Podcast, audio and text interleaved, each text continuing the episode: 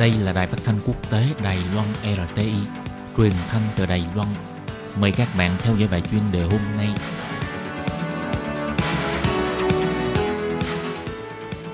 Lê Phương xin chào các bạn, các bạn thân mến. Hoan nghênh các bạn theo dõi bài chuyên đề hôm nay với nội dung như sau. Chi phí thuê kháng hộ công bất hợp pháp ngày càng cao, sự thực khắc nghiệt mà công tác phòng chống dịch bệnh phải đối mặt.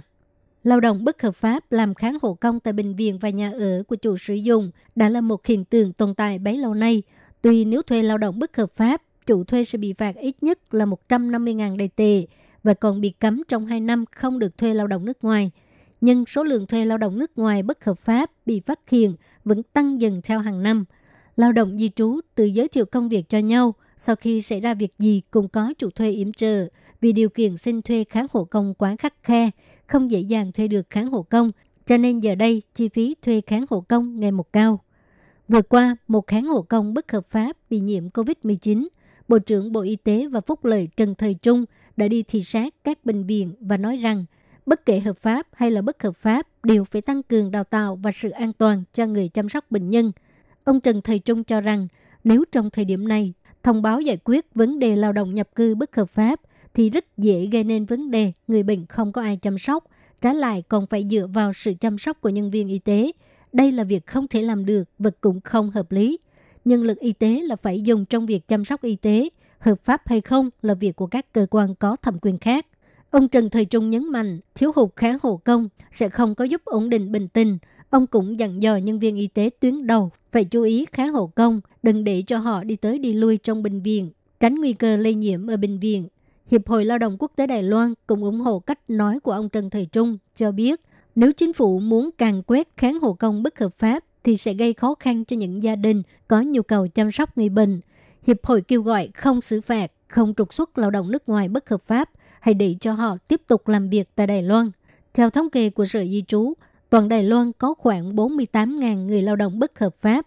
Có rất nhiều người trong số này đã đến bệnh viện làm kháng hộ công – có một số gia đình vì cần phải tìm người chăm sóc, nhưng do điều kiện xin thuê lao động nước ngoài quá khắc khe hoặc là quá trình làm thủ tục quá chậm, cho nên đã thuê mướn lao động nước ngoài bất hợp pháp làm kháng hộ công. Cục Lao động thuộc chính quyền thành phố Đào Viên phụ trách xử phạt rất nhiều trường hợp thuê mướn lao động nước ngoài bất hợp pháp. Có rất nhiều trường hợp là chủ thuê không biết lao động nước ngoài đó là bất hợp pháp, tại vì có một số lao động nước ngoài đều có chuẩn bị sẵn giấy tờ giả, cũng có người tự xưng là hôn phối nước ngoài, trong thời gian chăm sóc bệnh nhân ở bệnh viện, họ còn mời ông chồng giả người Đài Loan đến bệnh viện đem quần áo về nhà giặt để cho người chủ tin tưởng họ không phải là lao động bất hợp pháp.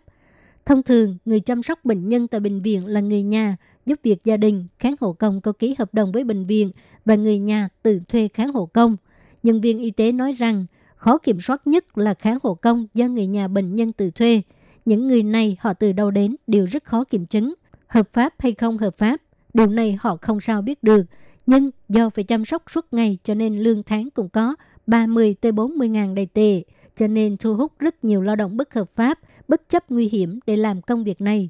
Công ty môi giới cho biết, tìm lao động trong nước làm kháng hộ công, ngoài phải cung cấp chỗ ở, một tháng cũng phải chi trả 50 tới 60 ngàn đầy tệ. Đa số các gia đình thông thường đều không gánh nổi chi phí cao như vậy, cho nên cũng có một số chủ sử dụng cũng sẽ yếm trợ nếu như bị phát hiện. Nay lại gặp phải dịch COVID-19, vì nghĩ đến nhu cầu của bệnh nhân và người nhà, chính phủ không thể ra lệnh bắt kháng hộ công bất hợp pháp, càng khiến cho chi phí thuê kháng hộ công càng mắc hơn.